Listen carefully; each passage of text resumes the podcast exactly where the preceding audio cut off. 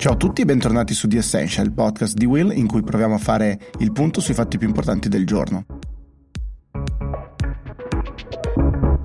Partiamo per oggi dalla Cina e da Pechino in particolare, dove come sappiamo vivono oltre 20 milioni di persone. È una città, Pechino, che ha una capacità di 90.000 tamponi al giorno e negli ultimi sei giorni sono stati registrati 137 nuovi casi di coronavirus, un fatto molto rilevante, soprattutto se si pensa che per 55 giorni di fila non erano stati registrati nuovi casi. In questi giorni sono stati cancellati oltre 1250 voli, inoltre il virus si sarebbe espanso e diffuso in 9 dei 17 distretti in cui la città è suddivisa. Il colpevole, per così dire, di questo nuovo focolaio è stato trovato in particolare nei media cinesi nel salmone norvegese. Infatti su eh, questa materia prima si sarebbero trovate delle tracce di coronavirus all'interno di uno dei più grandi mercati eh, della città. In realtà questo è un aspetto che forse ha poco fondamento scientifico, molti dubbi sono stati espressi anche dalle autorità cinesi, oltre che ovviamente dal ministro della pesca norvegese, anche perché tracce del coronavirus si sarebbero trovate anche sul bancone e in altri punti punti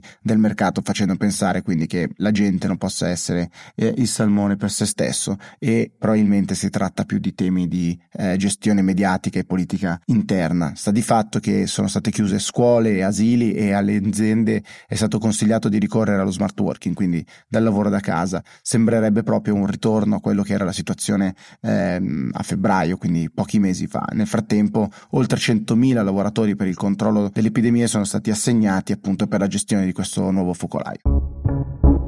Tornando in Italia ai fatti di casa nostra, quindi ovviamente la fa da padrone la querel che continua fra Carlo Bonomi, il presidente di Confindustria, e il governo nella figura di Giuseppe Conte, il presidente del Consiglio. A margine, durante gli stati generali dell'economia, infatti, il presidente degli industriali, che da quando è stato eletto recentemente non ne ha certo risparmiato il governo di critiche anche molto dure, in questo caso ha chiesto l'immediata restituzione di circa 3 miliardi e mezzo di accise sull'energia che sarebbero state impropriamente pagate dalle imprese trattenute riconosciute dallo Stato, nonostante la sentenza della Corte di Cassazione che imponeva la restituzione, facendo riferimento all'addizionale provinciale sull'energia elettrica che era stata abrogata nel 2012. Ma il presidente di Confindustria non si è fermato a questo tema, ha sottolineato ancora una volta il fatto che la maggior parte delle aziende ha dovuto anticipare la cassa integrazione, così dovrà fare per altre settimane, così come i ritardi nell'arrivo di ulteriore liquidità che era stata permessa alle aziende. Da parte sua il governo e il presidente presidente Giuseppe Conte da una parte ha fatto ammenda circa i potenziali ritardi o errori che sono stati commessi, sottolineando l'attenzione prioritaria che il governo intende mettere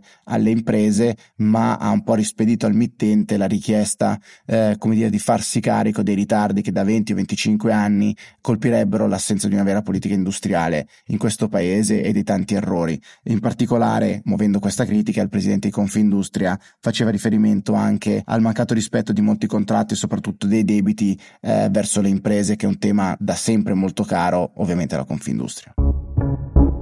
Da ultimo il pensiero con un pizzico di nostalgia va alle tante ragazze e tanti ragazzi che eh, nella giornata di ieri hanno incominciato l'esame di maturità, ovviamente un esame di maturità molto diverso dal solito, sia nella forma, perché era di fatto un colloquio articolato su cinque fasi, un elaborato, eh, diversi collegamenti interdisciplinari, ma anche caratterizzato naturalmente da tante misure anti-Covid tra mascherine, gel, distanze di sicurezza. La ministra Azzolina ha voluto recarsi simbolicamente Bergamo dove il virus si era abbattuto in maniera così importante sulla città e ha potuto in un certo senso rallegrarsi del fatto che eh, si sono tenuti gli esami di persona, un aspetto davvero importante che poche, fino a poche settimane fa sembrava difficile da realizzare e dall'altra parte è stata l'occasione per avere una prima chiarezza circa la tempistica sulle riaperture delle scuole che sarebbe il 14 di settembre ma già una preapertura il primo di settembre per l'eventuale recupero delle materie.